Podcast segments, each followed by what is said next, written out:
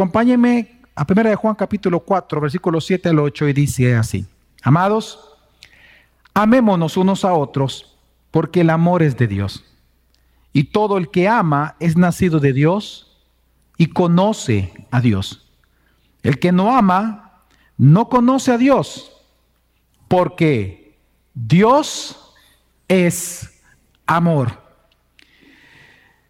Hace un tiempo atrás leí acerca de una mamá en, en el estado de Arizona, en Phoenix. Una mamá soltera de veintiséis años, al que su hijo de seis años le diagnosticaron que tenía leucemia. Para ello fue un, una noticia impactante. El niño se fue deteriorando rápidamente y resulta que cuando, en un día que tuvo que llevarlo al hospital, el doctor sale y le dice que su hijo iba a morir en las próximas semanas. La mujer quedó devastada completamente y ella le tomó la mano al niño. El niño ya sabía que él iba a morir y le toma la mano y le pregunta: hijo, ¿cuál era uno de tus más grandes sueños? Cuando tú quisiste, cuando tú fueras grande, ¿qué te gustaría hacer?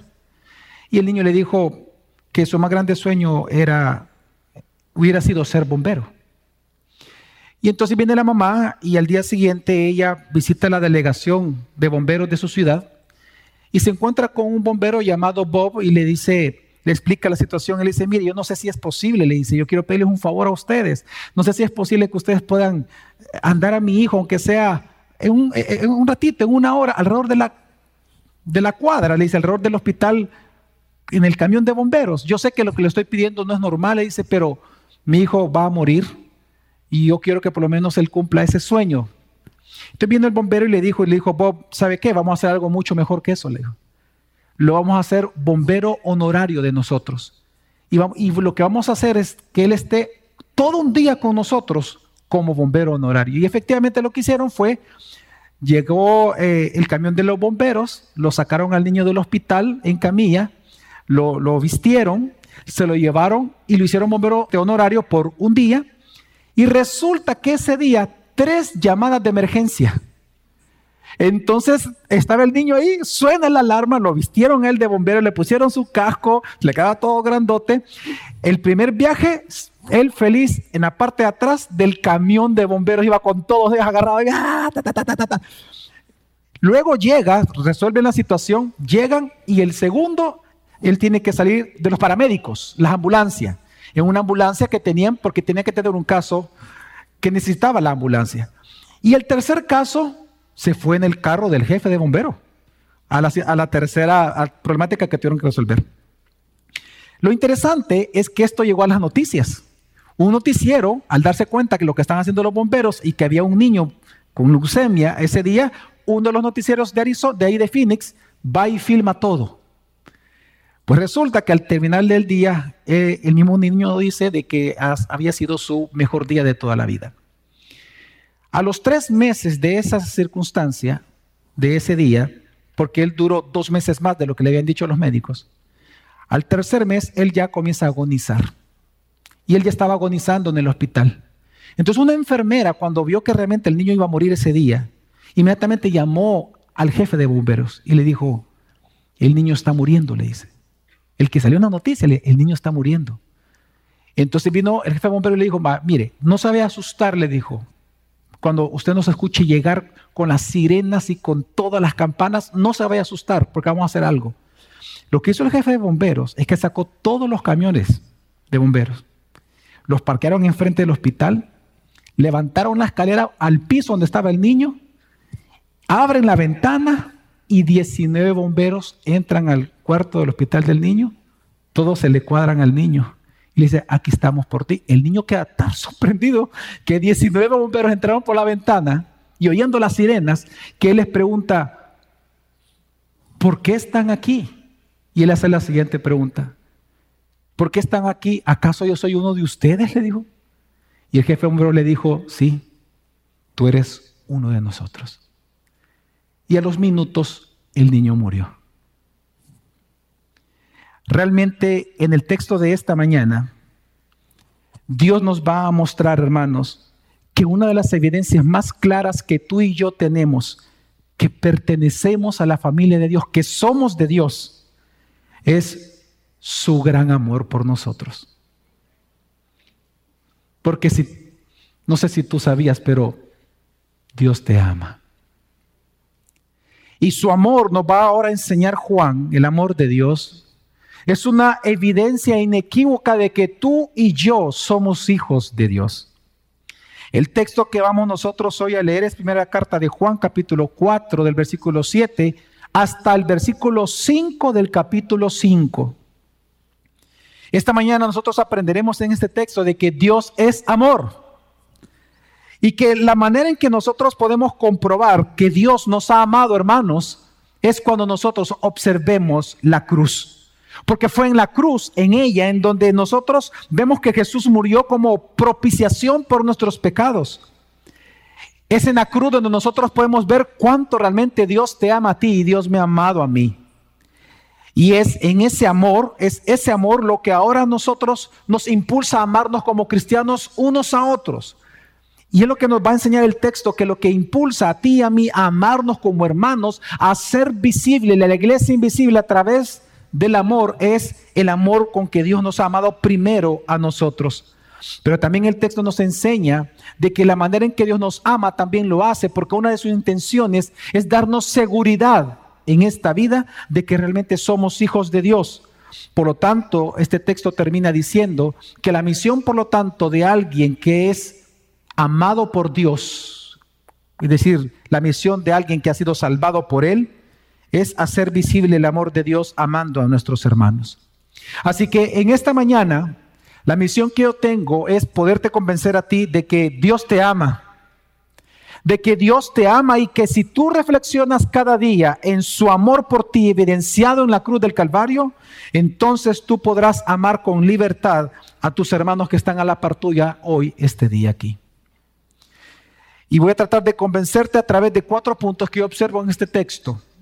En primer lugar, vemos, vamos a ver de que Dios es amor.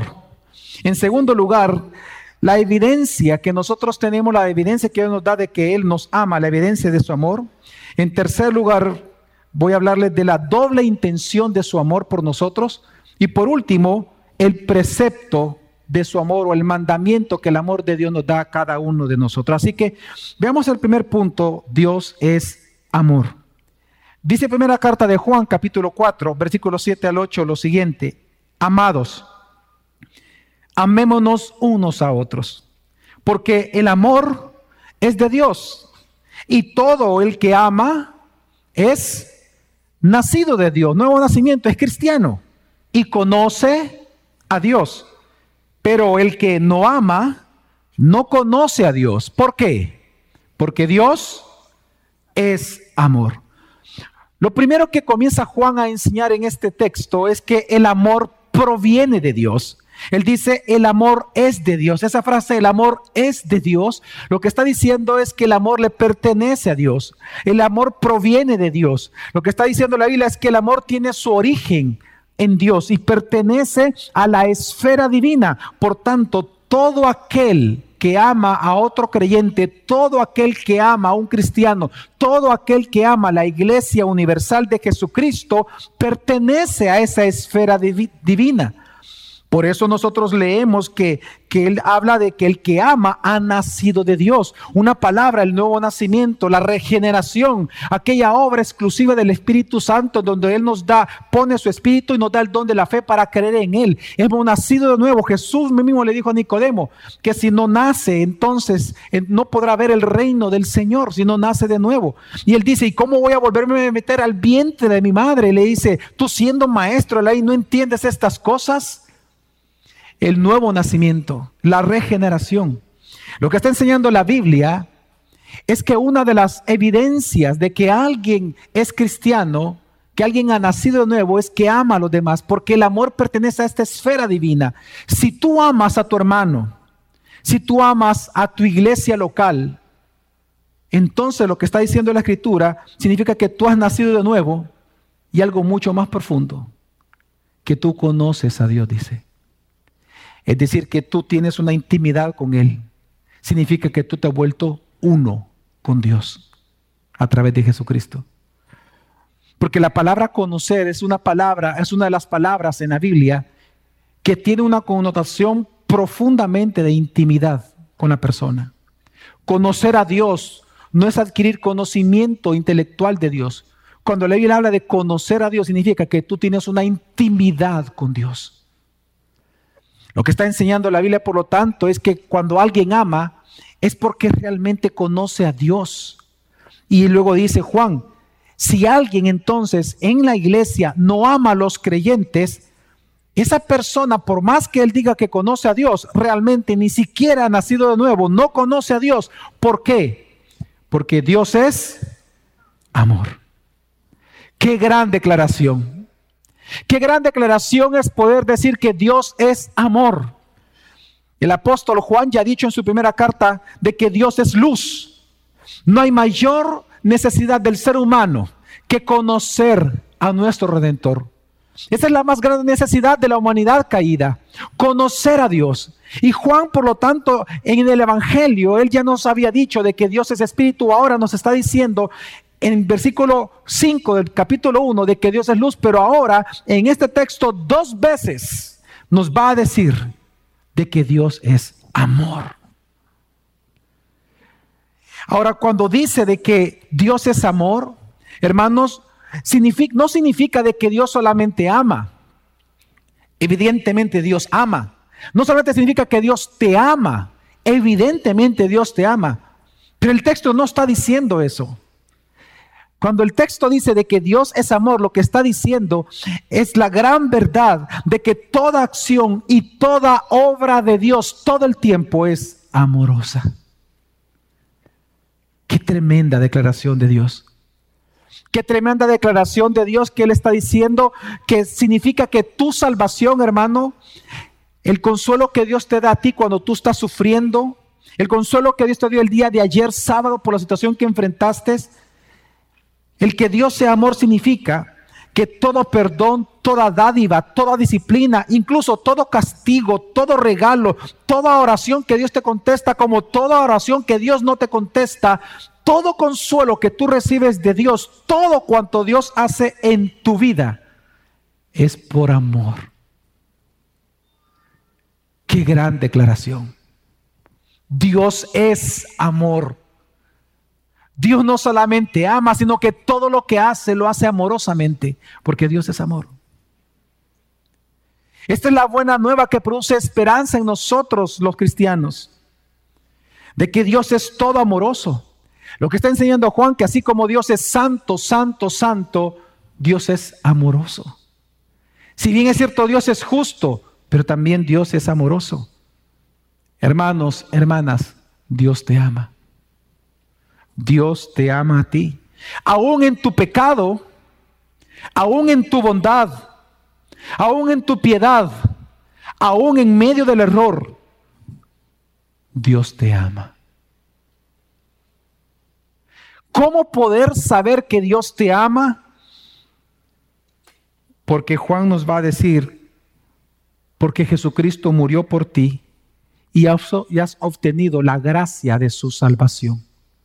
Porque Jesucristo murió por ti, porque de tal manera amó Dios al mundo, que, que dio a su Hijo. Ese mismo texto, ahora con otras palabras, Juan lo va a decir. La manera en que tú y yo nosotros podemos comprobar y estar seguros de que Dios nos ama es viendo a la cruz. Leamos los siguientes textos, la evidencia de su amor. Primera de Juan capítulo cuatro, versículo nueve dice, en esto se manifestó el amor de Dios en nosotros, en que Dios ha enviado a su Hijo unigénito al mundo para que vivamos por medio de él. Fíjate cómo comienza diciendo, ah, en esto se manifestó el amor de Dios.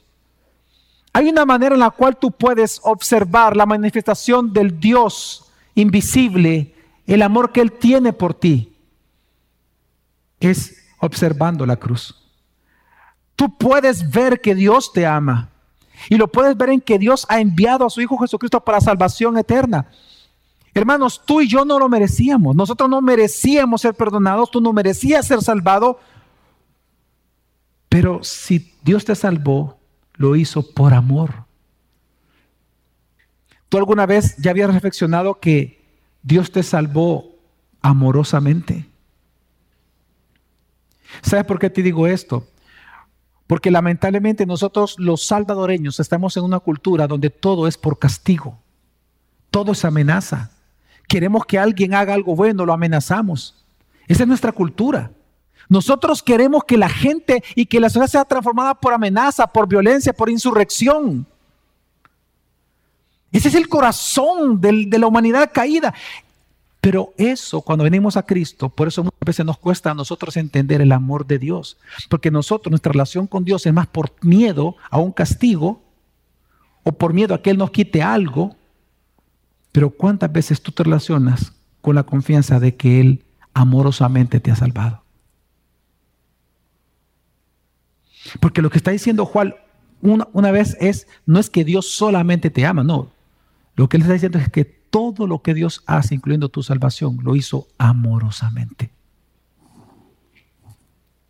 Tú no merecías ser perdonado. Tú no merecías ser salvado. Pero Dios lo hizo amorosamente, por amor a ti. Esto significa, hermano, que cuando tú te encuentres en el más profundo dolor y seas tentado en dudar del amor de Dios por ti, hermanos, hermanas, solo mira la cruz. Solo mira la cruz una vez más y verás cuán grande es el amor que Dios tiene a ti. Porque, hermanos, el amor de Dios no lo podemos medir por la cantidad de bienes que nosotros poseamos, como algunas personas piensan. Ni tampoco tú puedes dudar del amor de Dios cuando Dios te quite lo que tengas. Tú no puedes dudar del amor de Dios en los tiempos de disciplina. Porque tú tienes que estar seguro y puedes estar seguro de que Dios te ama en todo tiempo al contemplar la cruz. Porque la más grande contemplación del amor de Dios no está en los bienes que Dios nos da. Está en el mayor bien que Él nos ha dado, el cual es Jesucristo. Es observando y contemplando la cruz, contemplando lo que Dios ha hecho por ti inmerecidamente, es que tú puedes comprobar cada segundo, cada instante de que Dios realmente te ama.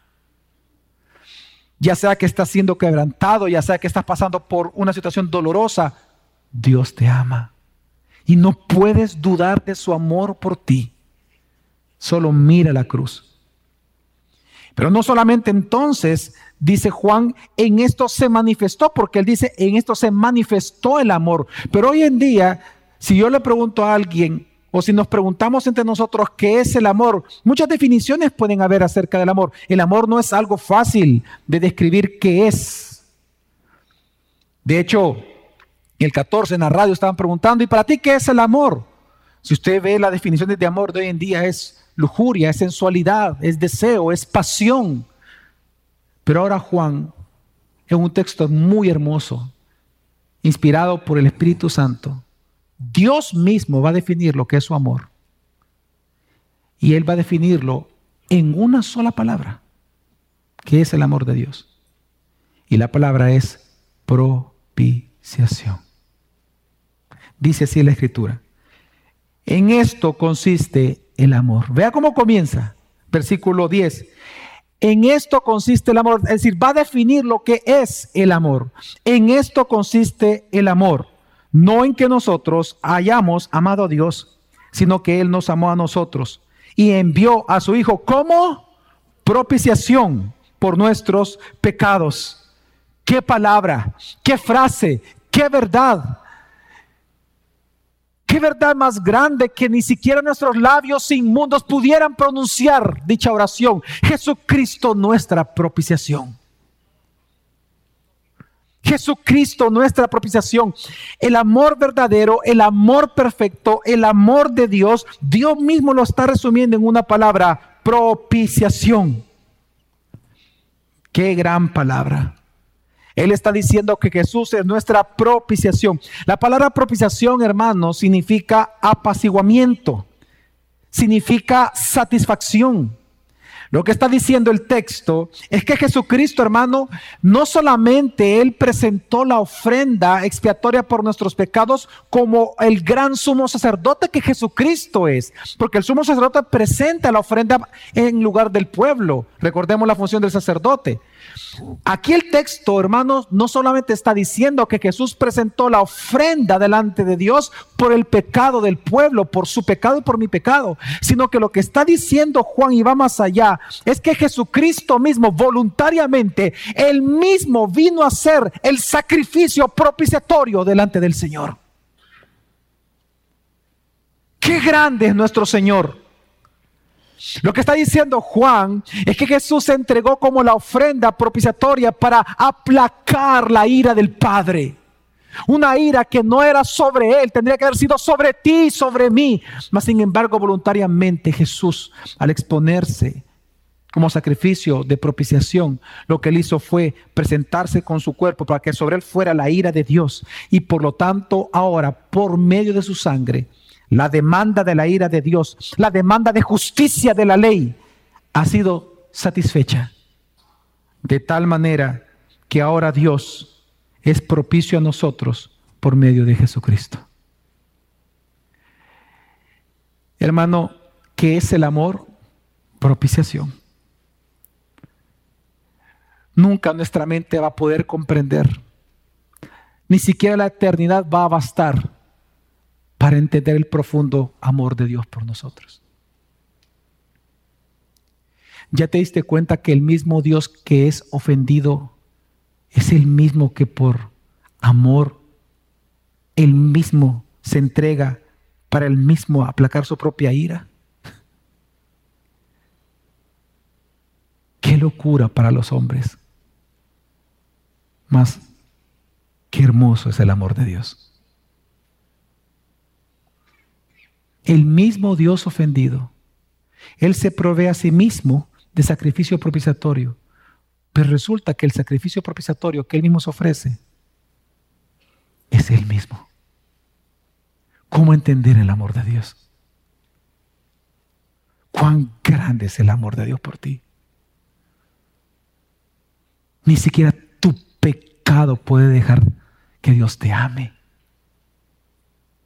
¿Quién me separará del amor de Dios?, pregunta Pablo. Angustia, dolor, hambre, desnudez, peligro, espada. Cuán insondable es su amor. Pero Dios te ama, hermano. Mira la cruz para entender el cuánto Dios te ama a ti. No mires lo que te falta ni lo que tú anhelas y no tienes. Mira la cruz. Esto es el amor. Si nosotros queremos saber qué es el amor, esto es el amor, es sacrificio, es propiciación. ¿Qué es el amor entre cristianos? Es favorecer ante Dios a los demás, aunque represente un sacrificio para ti. El amor es un sacrificio. Mi amor por mi esposa, mi amor por mi hija, mi amor por mis hijos, debe de ser un amor sacrificial. Un amor que busca el bien de ellas delante de Dios, aunque ese represente un sacrificio para mí. ¿Por qué? Porque ese es el amor con el que Dios me ha amado a mí.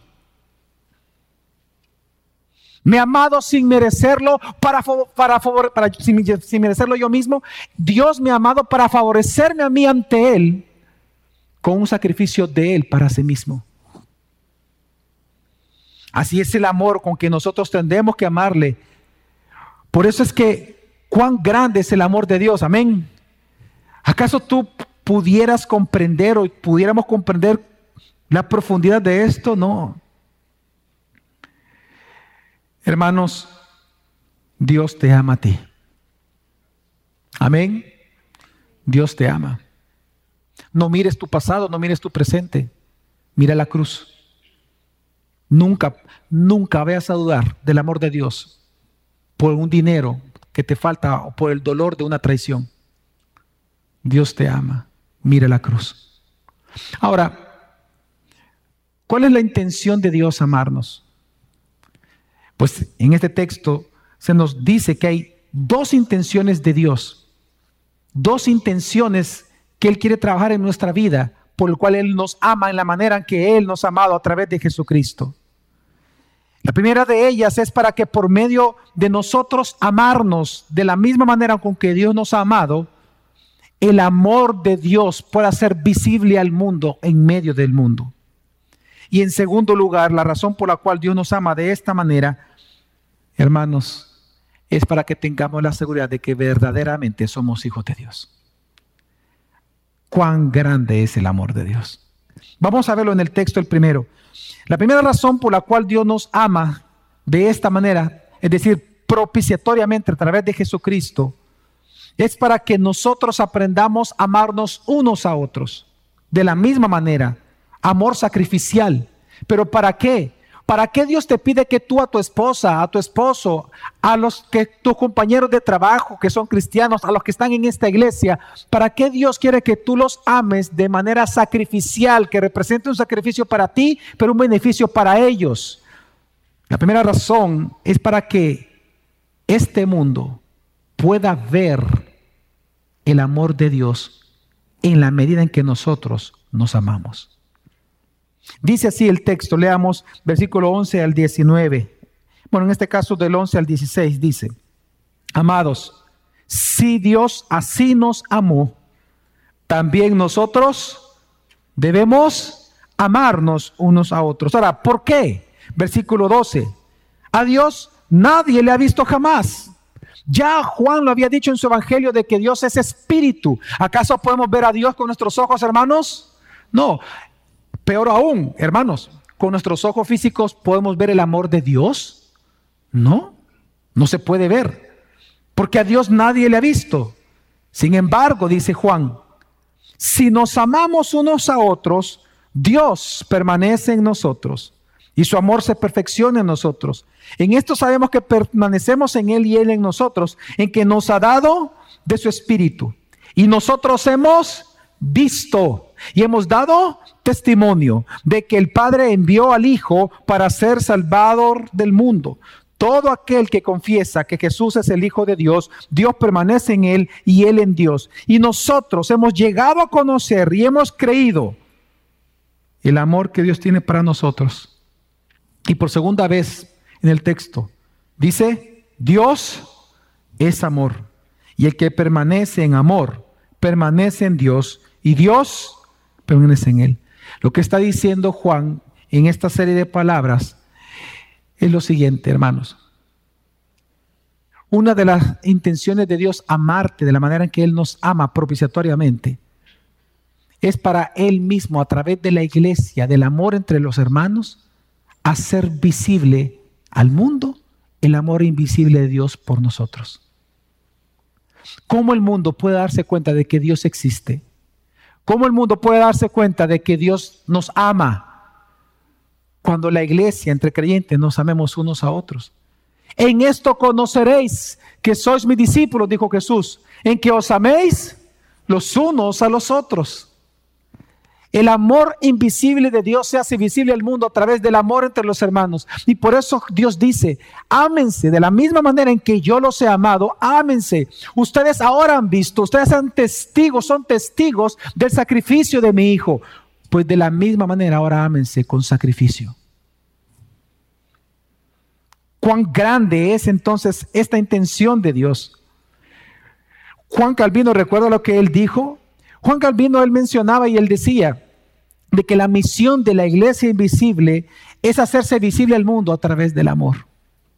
Yo le decía por ese tipo de texto, por el texto de Juan. Fíjate que el versículo once dice: Amados, si Dios así nos amó, también nosotros debemos de amarnos unos a otros. Es decir, que así como Dios nos amó, así también nosotros debemos de amarnos. ¿Qué significa eso? Significa de que yo no te puedo amar a ti como yo quiero amarte. Yo debo de amarte a ti como tú necesitas ser amado. Y nunca olvides eso. Yo no puedo amar ni debo de amar a mi esposa como yo quiero amarla. Yo debo de amarla como ella necesita ser amada. Porque es lo que vemos nosotros en la cruz. Dios no solamente nos ama por ser Dios perfecto y santo como Él quiso amarnos, sino que Él nos amó de la manera en que nosotros necesitábamos ser amados. Salvación, propiciación, necesitábamos perdón de pecados. ¿De qué serviría que Dios nos amara entregándonos bienes materiales si al final perdiéramos nuestra alma? Dios nos ama en la manera en que nosotros necesitamos ser amados. De la misma manera, así tiene que amar el esposo a la esposa, los hijos a los padres, los hermanos creyentes entre hermanos. ¿Cómo tú amas a la persona que está a la par tuya?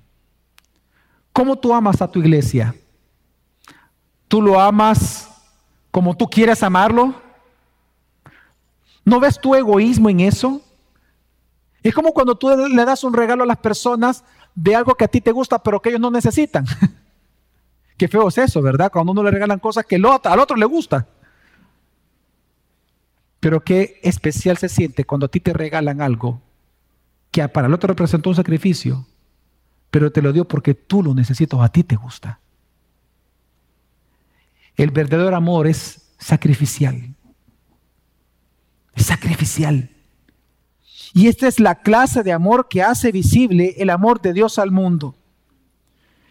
Lamentablemente, el mundo, para el mundo, el amor ahora es egoísta, es individual, es centrado en uno, es satisfacción personal. Pero lo que nos está diciendo la Biblia es que la manera en que nosotros mostramos el amor al mundo es cuando, por medio del sacrificio personal, del morir a uno mismo, amamos a nuestros hermanos. ¿Saben por qué aquí todos los que son los que sirven en la iglesia sirven? Lo hacen por amor. ¿Por qué? Porque de la misma manera Dios lo amó a ellos, sacrificándose. Así que esa es la primera intención de Dios, hacer visible su amor al mundo a través del amor de la iglesia. Pero la segunda razón por la cual, o intención de Dios por la cual Él nos ama propiciatoriamente, es para darnos seguridad de que somos sus hijos. Dice versículo diecisiete al diecinueve. En esto se perfecciona el amor en nosotros, para que tengamos confianza en el día del juicio. Una vez más, fíjense bien, antes de, de continuar leyendo, solo voy a decir algo que no lo mencioné en el, en el texto anterior. Dice la Biblia que en la, en la medida en que nosotros nos amemos sacrificialmente, el amor de Dios se perfecciona en nosotros. Esa palabra perfección significa madurez. Pues ahora ese mismo tema de la madurez del amor de Dios en medio nuestro, dice entonces ahora Juan, versículo diecisiete. En esto se perfecciona o madura el amor de Dios en la iglesia. ¿Para qué? Es decir, viene la intención. ¿Para qué Dios quiere que se perfeccione su amor en medio nuestro? Para que tengamos confianza o miedo. Confianza en el día del juicio. Pues como Él es, así también nosotros en este mundo. En el amor no hay temor, sino que el perfecto amor, el maduro, echa fuera el temor. Porque el temor involucra castigo y el que teme no es hecho perfecto, maduro en el amor. Nosotros amamos porque Él nos amó primero. Lo que Juan está diciendo es que si hay algo que te da a ti seguridad de que eres hijo de Dios, es que, tú, es que el amor de Dios que Él tiene por ti, ese amor sacrificial, madure. Y la forma en que madura es que nos amemos unos a otros. Lo que Dios está diciendo es que la intención de Dios de que nos amemos unos a otros es para que nosotros comprobemos que somos sus hijos. Es como el niño. Me sorprende, por eso dije la historia, la conté al inicio. La pregunta del niño al ver diecinueve bomberos subiendo por la ventana de, del, del cuarto hospital, la pregunta del niño fue, ya parafraseada es, no entiendo, ¿por qué hacen todo esto? Si yo no soy un bombero, seguridad, yo no soy un bombero, yo no, yo no soy de ustedes, yo no soy un hijo de Dios, Dios. Y dice, no, precisamente toda esta muestra de amor que hacemos, lo hacemos para que te des cuenta que tú eres uno de nosotros. Lo que está diciendo la Biblia es que Dios te ama sacrificialmente para que entiendas que tú eres hijo de Dios. Hermanos, va a haber un día de juicio ciertamente. Dios va a venir a ejercer juicio. Él va a venir y hará juicio. Pero somos los hijos de Dios, aquellos que evidenciando el amor de Dios en la cruz por nosotros, vamos a enfrentar el juicio con confianza, no con miedo. ¿Qué cristiano que está aquí esta mañana le tiene miedo al día del juicio? No, para nosotros el día del juicio es día de victoria, es día de gozo.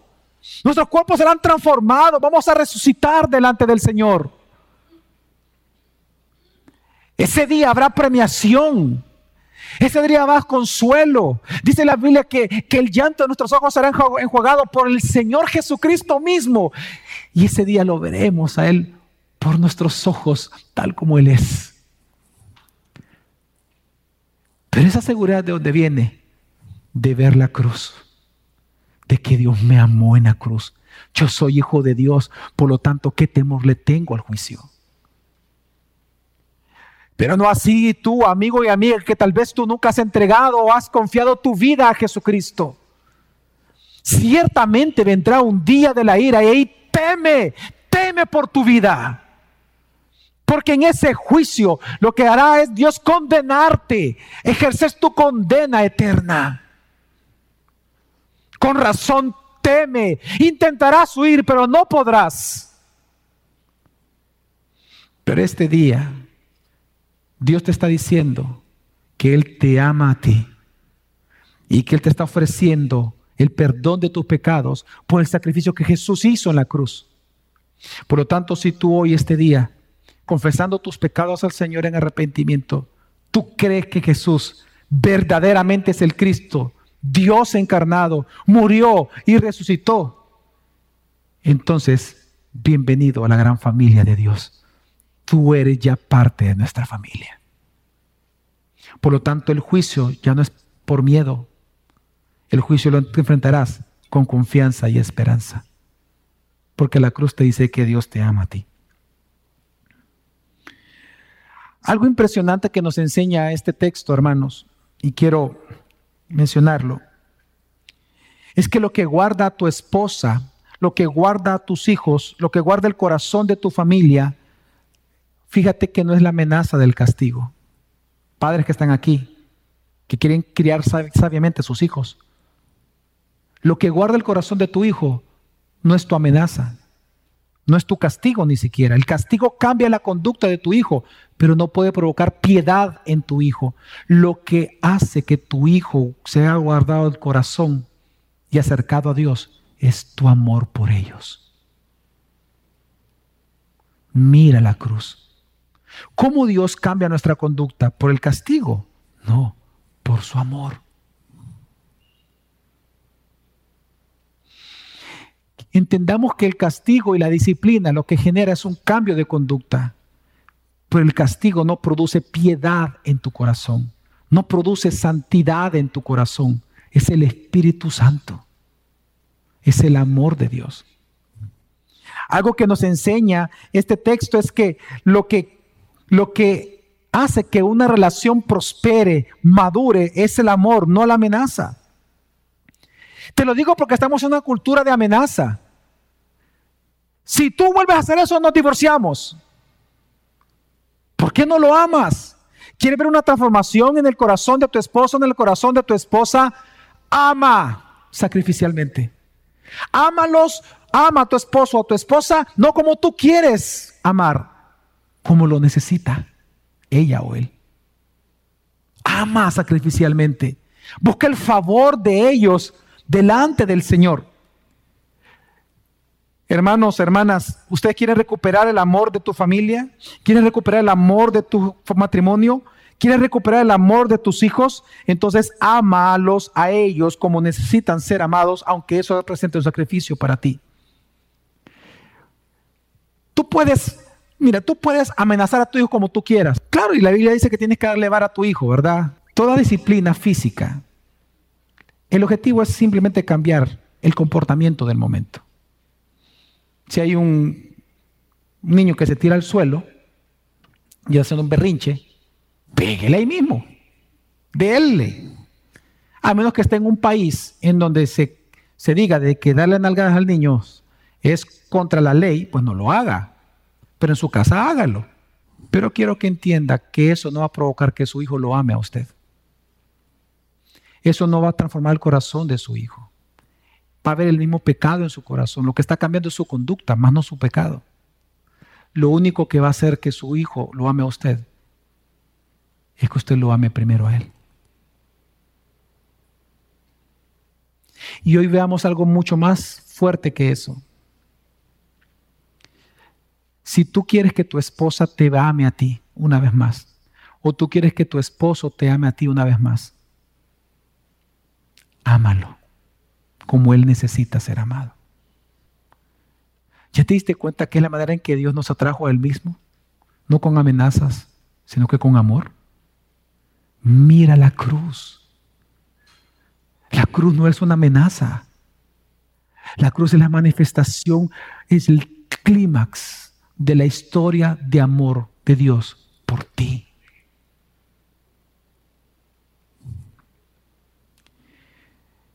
Y por eso es que nosotros lo vemos aquí mismo en la iglesia.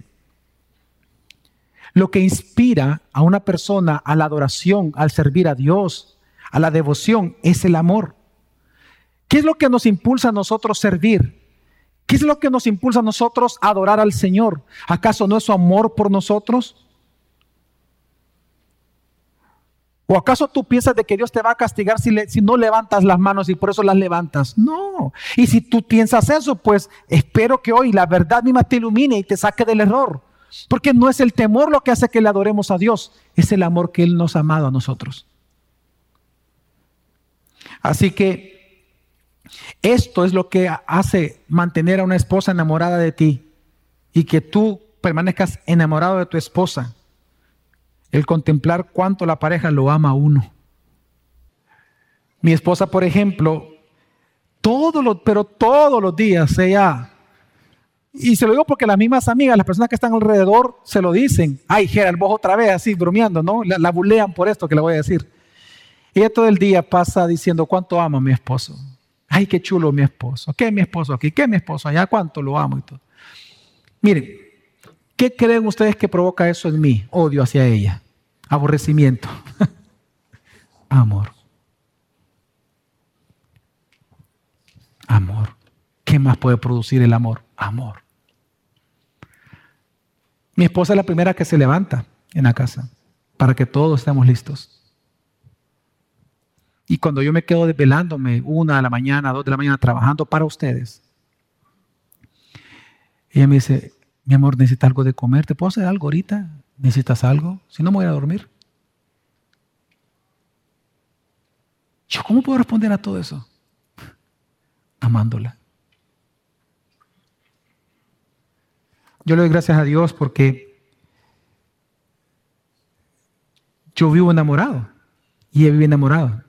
A nosotros nos suele suceder... La última vez fue hace quizás unos cuatro meses, cinco meses atrás. Estábamos comiendo. Nosotros no salimos, realmente no salimos mucho.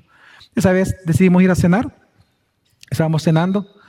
Y la persona que nos sirvió, pues no sé qué fue lo que vio, pero no digo, mire, disculpe que los interrumpa. Eh, quiero decirles que ustedes hacen una muy bonita pareja. Y, y dice, este, ¿y desde cuándo son novios? Perdón, perdón, que, que le pregunte, pero ¿desde cuándo son novios? Dice así. Entonces, yo, exactamente, Fernando, yo me puse a reír y le dije, no, si estamos casados, le digo yo. Ah, no, pero así dice. Dice, no, pero es que ustedes van a estar casados menos de un año han de tener. Y mi esposa le dice, no, tenemos veintiún años de casados. ¿Qué? Sí, veintiún años. Pero ustedes parecen novios. Lo que hace que una persona se mantenga enamorada de ti es que tú la ames, no como tú quieras, sino como esa persona lo necesita sacrificialmente para ti. Ahora, cuando Dios nos ama de esta manera, y a los que nos ama, entonces el texto Dios lo ocupa para entonces darnos un mandamiento nada más en este tema. Después de él explicarnos que Él es amor, lo que es el amor de Dios y la intención La doble intención de Dios de amarnos, que es hacer visible su amor entre el amor de la iglesia al mundo y darnos seguridad de salvación, Él nos va a dar un mandamiento. Y su mandamiento es que nos amemos de verdad unos a otros. Vamos a leer el texto y con esto vamos concluyendo. Dice, primera de Juan cuatro, veinte, versículo veinte, hasta el versículo cinco del capítulo cinco dice: si alguno dice, yo amo a Dios y aborrece a su hermano, a su esposa, a sus padres, a sus hijos, al jefe si es cristiano, a los maestros del colegio si son cristianos, etcétera, etcétera, de tus hijos. Si alguno dice, yo amo a Dios y aborrece a su hermano, es un mentiroso. Porque el que no ama a su hermano, a quien ha visto, no puede amar a Dios, a quien no ha visto. Y este mandamiento tenemos de él, que el que ama a Dios, ame también a su hermano. Todo aquel que cree que Jesús es el Cristo, es nacido de Dios. Y todo aquel que ama al Padre, ama al que ha nacido de él. ¿Qué está diciendo Juan? Que si alguien dice ser creyente, pero realmente no ama a sus hermanos en cualquier contexto, laboral, estudiantil, lo que sea. Si alguien dice ser creyente, pero realmente no ama a sus hermanos, es un mentiroso. Porque es imposible que tú tengas intimidad con el Dios de amor y no ames a los que Él ha hecho nacer de nuevo. Es como que si alguien me dijera a mí, ay pastor, yo lo amo mucho a usted, pero aborrezco a su esposa y a sus hijos. Ese es un mentiroso. ¿Cómo puede decir que me ama a mí si yo veo que aborrece a mi familia? ¿Cómo tú puedes decir que amas a Dios si aborreces a los hijos de Dios que Él mismo ha hecho nacer de nuevo?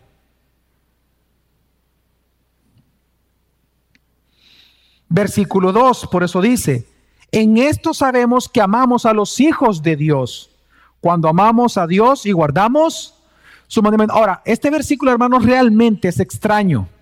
Porque si usted sigue la línea del pensamiento de Juan, vea lo que dice el versículo. El versículo dice, en esto sabemos que somos hijos de Dios. Eso dice. No, ¿qué dice? ¿Que qué? Que amamos. Si nosotros vemos la lógica de la escritura de Juan, en este texto debería decir, en esto sabemos que somos hijos de Dios, en que amamos al hermano, pero no dice eso, dice lo contrario. En esto sabemos que amamos a los hermanos, dice. Ah, en esto yo sé que yo amo a mis hermanos, en que amo a Dios y guardo sus mandamientos. ¿Sabe qué está diciendo Dios de aquí de manera espectacular? Que en la medida en que tú intimes más con Dios, en la medida que tú cada día contemples su amor en el rostro de Jesucristo, más y más te parecerás a Él en amor. ¡Wow! ¡Qué tremendo! ¡Qué tremendo lo que está diciendo Dios!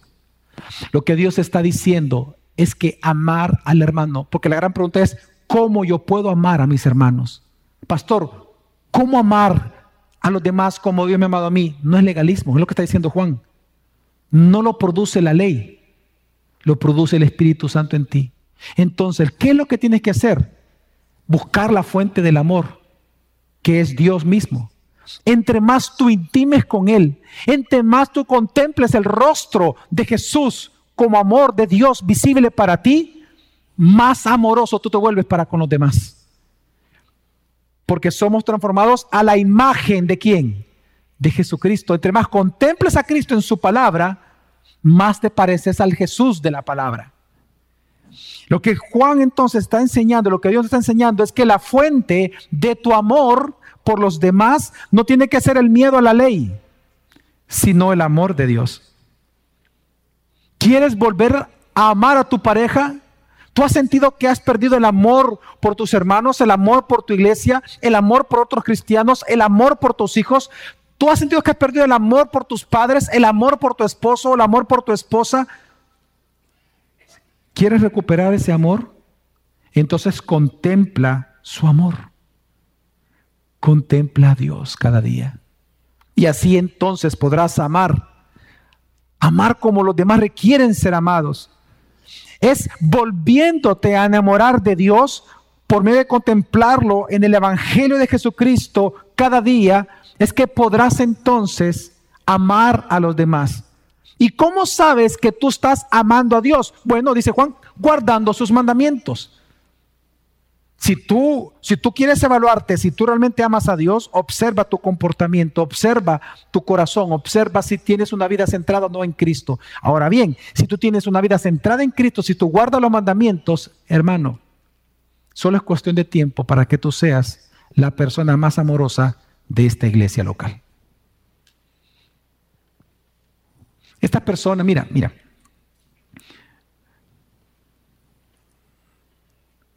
Usted nunca ha conocido un cristiano que sea amargado. Usted nunca ha visto personas que van a la iglesia, leen la escritura, pasan en el púlpito, ¿verdad? Leen la escritura. Ay, pero solo va en el primer problemita y comienza con la metralleta de su boca. ¿Por qué a esas personas les falta amor? Porque ellos no contemplan a Jesucristo en la palabra.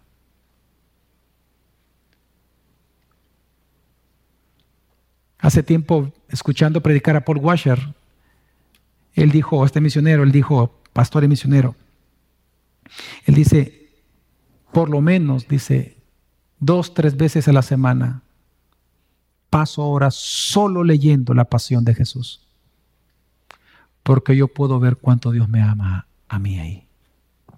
Solo una persona que contempla el amor de Dios por él, se vuelve amoroso con los demás. ¿Qué les falta a las personas que son amargadas, que todo es, es amargura y se enojan y tiran? Eh, eh, eh, eh. Por ejemplo, padres de familia cuando les dicen, mira, haz esto con tu hijo, haz esto otro, o esposo, mira, haz con tu esposa esto, cuando les dan consejo, ¿por qué tanta amargura sale del corazón de estas personas? Porque no están contemplando el amor de Dios a través del rostro de Jesús. Y lo que está entonces diciendo Juan, en esto sabemos que amamos a los hermanos. En que amamos a Dios primero y guardamos sus mandamientos como evidencia que le amamos. Y entonces termina diciendo, versículo tres al cinco. Porque este es el amor de Dios, que guardemos sus mandamientos y sus mandamientos no son gravosos. Porque todo lo que es nacido de Dios vence al mundo. Y esta es la victoria que ha vencido al mundo, nuestra fe. ¿Y quién es el que vence al mundo? Sino el que cree que Jesús es el Hijo de Dios.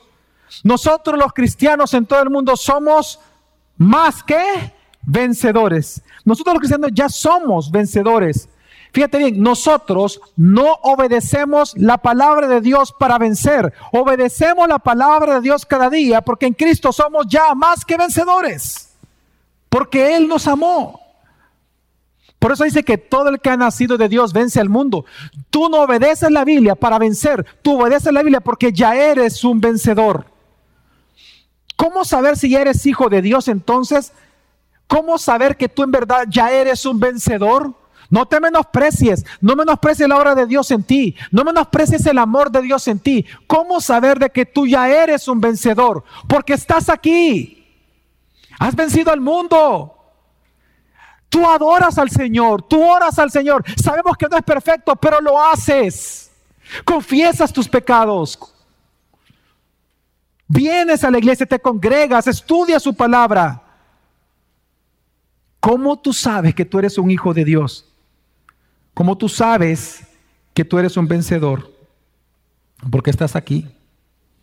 Porque estás aquí adorando al Señor, esperando con confianza sus juicios, no con miedo, sino con esperanza de que al fin tus ojos verán a tu Redentor para amarlo por toda la eternidad. Lo amamos, hermanos, a Dios, porque Él nos ha amado primero a nosotros. Hermanos, Dios es amor. Amén. Por tanto, descansemos cada día en su amor por nosotros, evidenciado en la cruz. Y amémonos con libertad unos a otros, como Él te ama a ti. Vamos a orar.